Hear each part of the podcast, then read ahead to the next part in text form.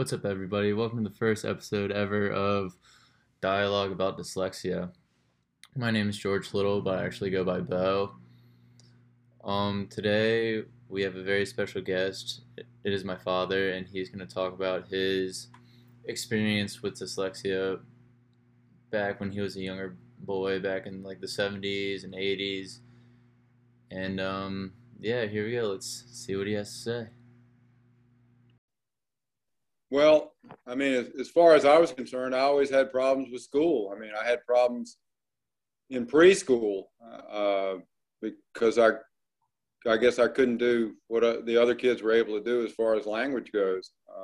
You know, reading books was a non-starter. I could memorize a book. You know, I could memorize what was said on particular pages, and I could fake them out that way.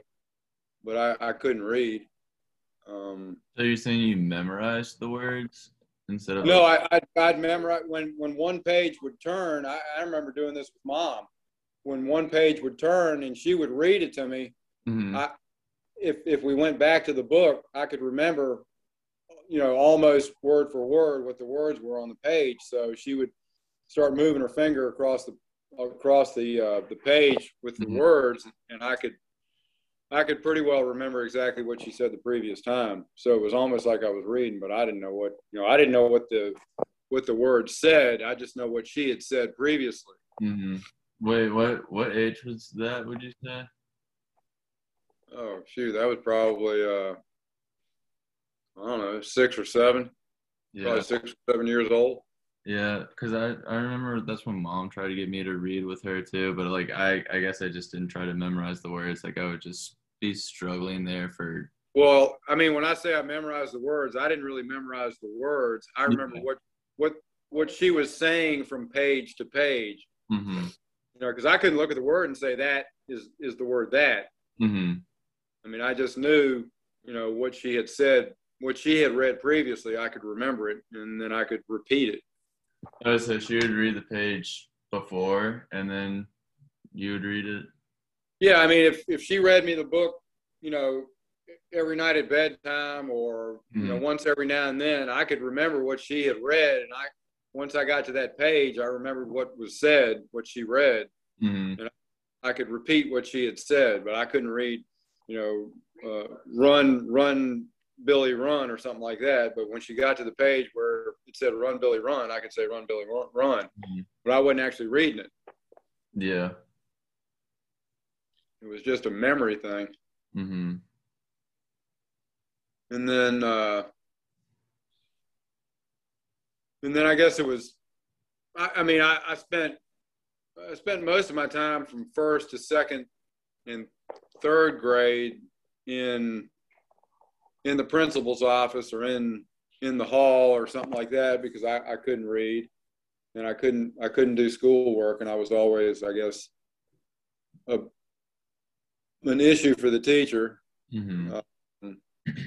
And then I had one teacher at West Hampton School over off of Patterson Avenue that knew. I mean, she knew I wasn't stupid. Yeah. She knew I was, you know, above average intelligence, but I just had a specific language learning problem. Mm-hmm. And she, you know, she tried to help me as much as she could, you know, within the confines of the mainstream. And I guess ultimately from there, I think the only other option in the Richmond public school system at the time, because there were no private schools that catered to specific language learning disabilities, mm-hmm. was Grace Arents, which was up on Oregon Hill. And Grace Arents basically put me into special education, because yeah. that's what Grace Arents was, and that. Special education was kind of a catch-all back then. I mean, it had everything to do with people with, you know, cerebral palsy, Down syndrome, mm-hmm. Dyslexia, and any other label, any other non-mainstream label you could put on it. Mm-hmm. So I rode a school bus with people that had those specific problems. And I went to Grace Arents for, I guess it was fourth and fifth grade. And then they found Kildonan, which was in Bucks County, Pennsylvania, which was a school for dyslexia. And they sent me to boarding school. I think it was sixth grade or seventh. Can't remember which. Anyway, I ended up skipping eighth grade. Mm-hmm. I didn't take eighth grade and went straight from seventh grade to ninth grade. Because according to the people at Kildonan, I was able to excel enough to actually skip a grade. So when I came back home, I went straight into high school. Mm-hmm. At New Community School. And then at New Community School, I was there for 4 years. And was still dyslexic, but I mean, at least at that point, they were able to you know, cater to my problem as well as other kids' problems. Mm-hmm. with dyslexia. And you know, we had small classes. I think my graduation class was 11 people, so our classes there were very small. Maybe 5 or 6 students per class, mm-hmm. which afforded a whole lot of personal attention. Yeah, you know, I guess which you need when you have dyslexia, or else your focus just goes somewhere else. Mm-hmm. Yeah, when I just remember the classes being like 13 people when I toured there. In 8th grade, they're very small. Mm-hmm. And they had actually increased in size, I guess, since I had been there. Mm-hmm. Right. Yeah. But, Jack Miller went there for a little bit too, and then he ended up going to Freeman. And then I graduated from there in '79, and ultimately went on to college. Wasn't the college in Missouri like also kind of? Yeah, yeah. I mean, Westminster College actually. Mom and Dad and I toured that place. We were looking for.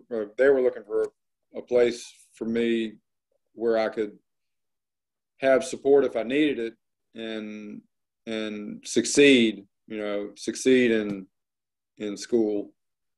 So I went to Westminster College for the first 2 years of my college career. And I was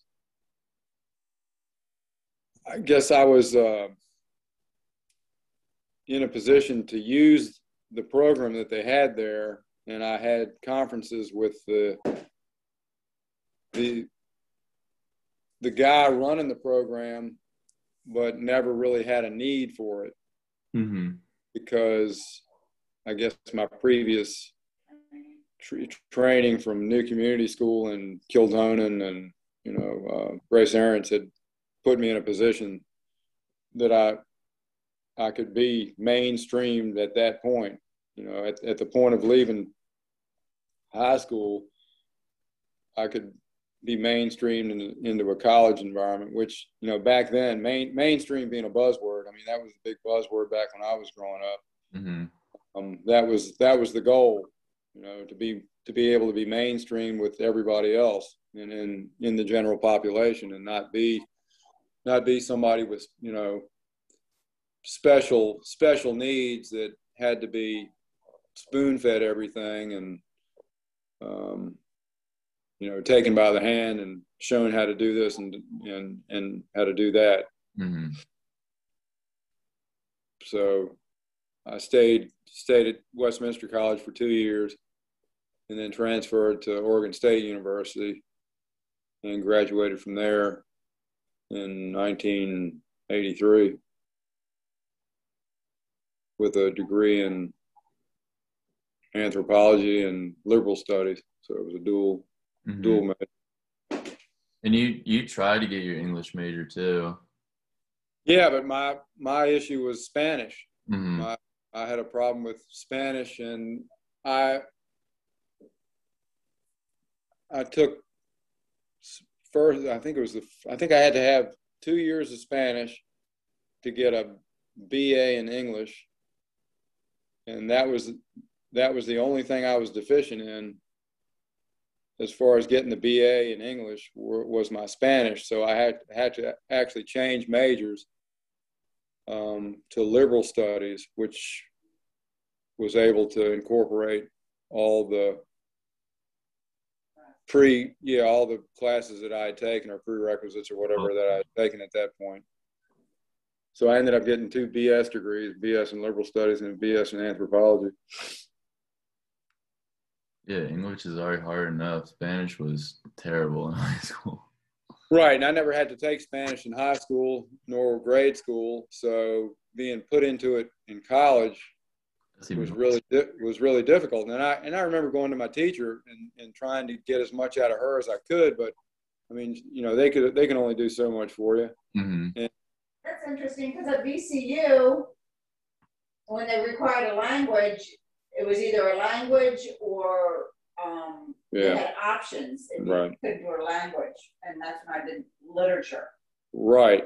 Well, I would have been fine there, you know, but that was back in 82 or 83 when I had the, you know, those requirements on me for graduation.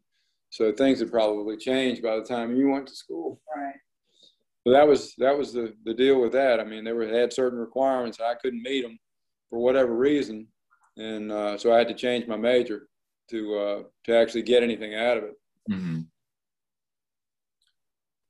And then I graduated from Oregon State, and I guess it was 83, and I've been working with my hands ever since. Yeah, and then you went to tech school. Yeah, and then I went to tech school. I went to diesel school, diesel automotive training.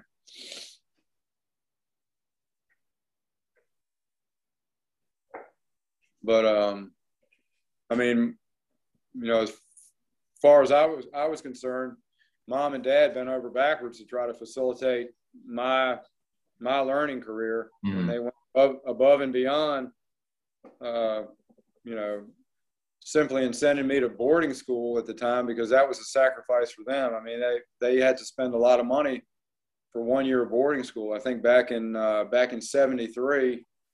That was a $10,000 investment, which was a whole lot of money back then. I mean, it's a whole lot of money now, but it was a whole lot of money back then. Mm-hmm. And then, you know, Mom was so interested in my issues and people like me with issues that similar issues and issues that I had, that she tried to get her master's degree and was interested enough to get involved in starting a school that was helpful to people with dyslexia, and is still helpful even after she and both Dad have passed away. Yeah, it's still going strong. Yeah, so their legacy's living on. Mm-hmm. And were there 2 other families that helped?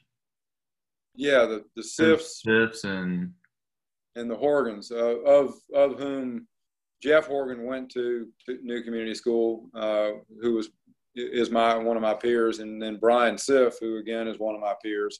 Mm-hmm. He didn't go there, but he went to Kildonan, the boarding school I went to. Is that how you met Brian? No, Grace Arents. I met Brian and Grace Arents. Yeah, that's what I meant, like, at the boarding school. No, not at the boarding school.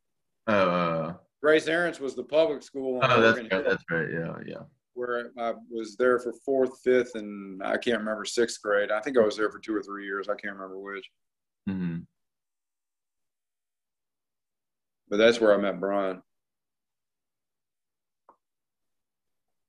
So would you say that just the learning situation was a lot different at New Community School than all the other schools that you attended?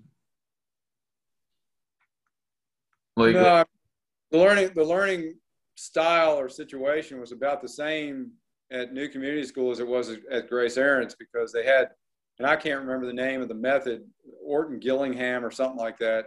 Mm-hmm. But, you know, it was basically the same. I mean, it was the same, you know, mechanics of teaching. It was repetitive. It was tactile. You know, you touched this and you touched that. You know, you traced your letters. You did a whole lot of stuff that, you know, people without dyslexia don't have to do. I mean, you basically had to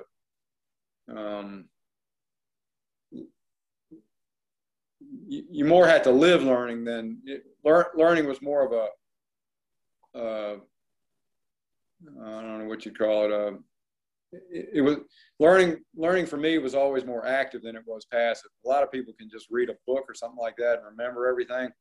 I can't do that. I mean, I've got to actually live with the material. That was the only way I got through college, was I had to live with that material. I mean, I couldn't focus on other stuff. I had to pay attention and go from point A to point B as far as the book learning goes. I couldn't get sidetracked or anything like that. Mm-hmm. So, I mean, the teaching style was about the same between Grace Arents and New Community School, as well as the 1 year I went to the boarding school. That was about the same. I mean, they all used kind of the same Orton-Gillingham method. So those three schools were awfully similar. Mm-hmm.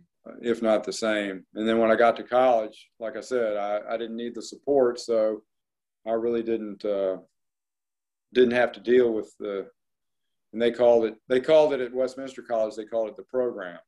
But I didn't really have to deal with the program there. The program, that's such an odd name to give that.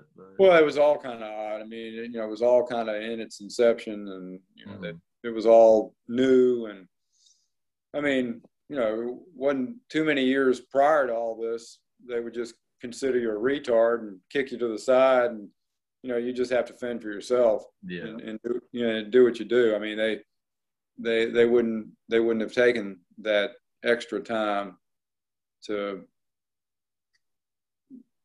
facilitate, you know, your style of learning and that kind of thing. Now it seems like that's just the norm. You know, they try to facilitate everybody doing everything. Mm-hmm. So. I was wondering, like, how different, like, you were treated by your peers and even the teachers, because, like, when you were in school, and I guess in the very beginning, I guess it was kind of harsh. And everybody just, again, thought you were stupid, I guess. Well, I mean, before I got to Grace Arents, that's exactly the way it was. Like I said, you know, earlier, I spent most of my time either in the hall or in the principal's office. And, you know, one of the people I got to know fairly well was the principal's secretary at West Hampton School. I can't remember her name, but I spent a lot of time there. So, I mean, I wasn't getting anything out of class. So I would do things that disrupted class to get out of class, because I wasn't getting anything out of it. And, I mean, other kids, I don't know. I don't remember that they necessarily thought I was stupid, but,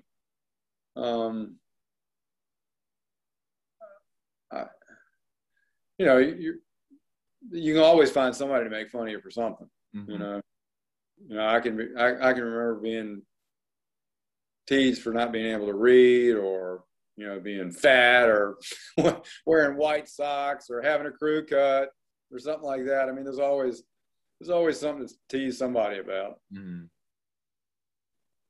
So wearing white socks, really? Oh yeah. Well, your mother teases me about that now. You know. when I'm walking on the road with my overalls on, and I've got my overalls rolled up and my white socks are showing. He carries on about that now. Waiting for the flood. But I mean, a lot of the teachers, I guess, were, yeah, waiting for the flood. A lot of the teachers were empathetic, I think, or compassionate, but you know, there, of course, there's some that weren't. Some thought I was just lazy, and some thought I was, you know, retarded or stupid. Mm-hmm. So, I mean, you just deal with them, with what you got to deal with them, I guess. Yeah. And at the time, I mean, back when you're that young, you don't really know what's going on.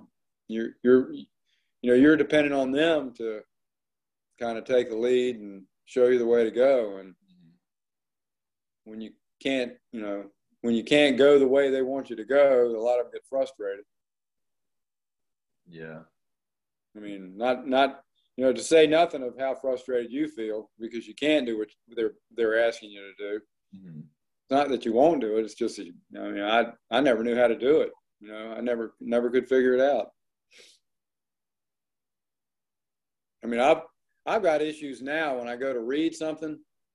I've really got to focus. I mean, I've got to focus, because I can remember when I was younger, I just look at a page full of words, and unless you know that you've got to start in the upper left-hand corner and read left to right and stop at the punctuation and this and that, I mean, it's totally confusing. Mm-hmm. You know, it just looks like a bunch of letters on a page that don't make any sense.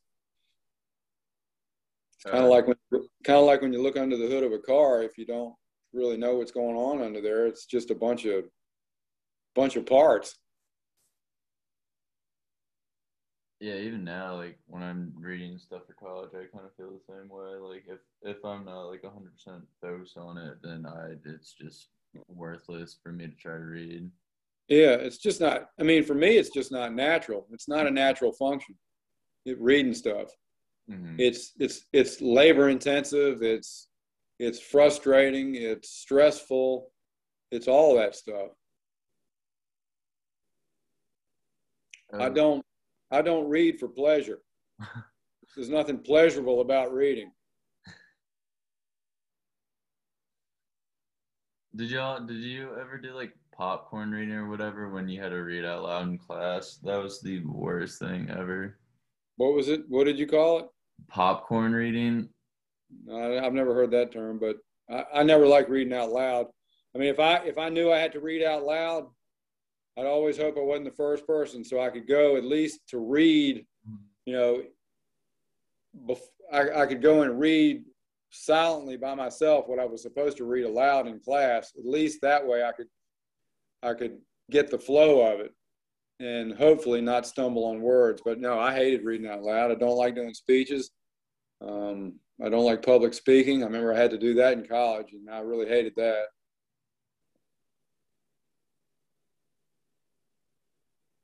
Yeah,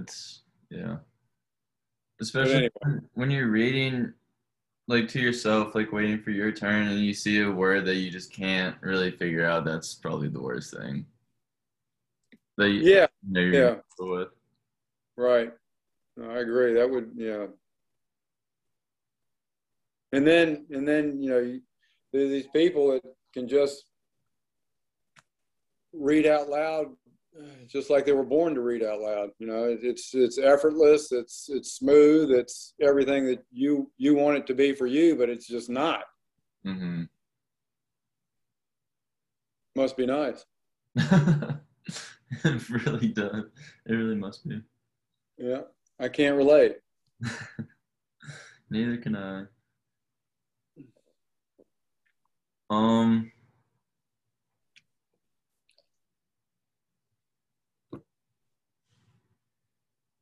Is there anything else you'd like to say? Because I don't know. Is that enough information? That's plenty. I mean, I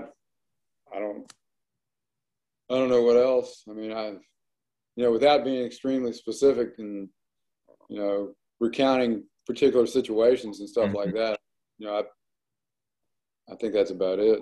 Yeah, you definitely hit every point. Well, I tried to hit the high spots anyway. Yeah. Otherwise, we would be sitting here for a long time. Right. But I mean, you know, the biggest proponents in my life are my parents. You know, mm-hmm. if I always wonder what would have happened to me if I hadn't been adopted and hadn't ended up with the parents that I had. You know, whether, you know, I just, you know, you just wonder stuff like that. Yeah. I mean, would I have ended up in jail because, you know, I mean, I was always getting in trouble because I couldn't do what was expected of me. And they knew, you know, they knew there was some way that they could facilitate my learning style and that kind of thing. And they took the initiative to do that, and they took the time to do it. They just, you know, you just see so many parents around now that don't have any interest in their kids, and, you know, the kids are going to school without any food or, you know, and I mean, I just wonder what would have happened to me if I hadn't had parents that were interested and engaged. Mm-hmm. And I'm just lucky that I did. Yeah. So if I can attribute any of my relative success to anything, it would be mom and dad.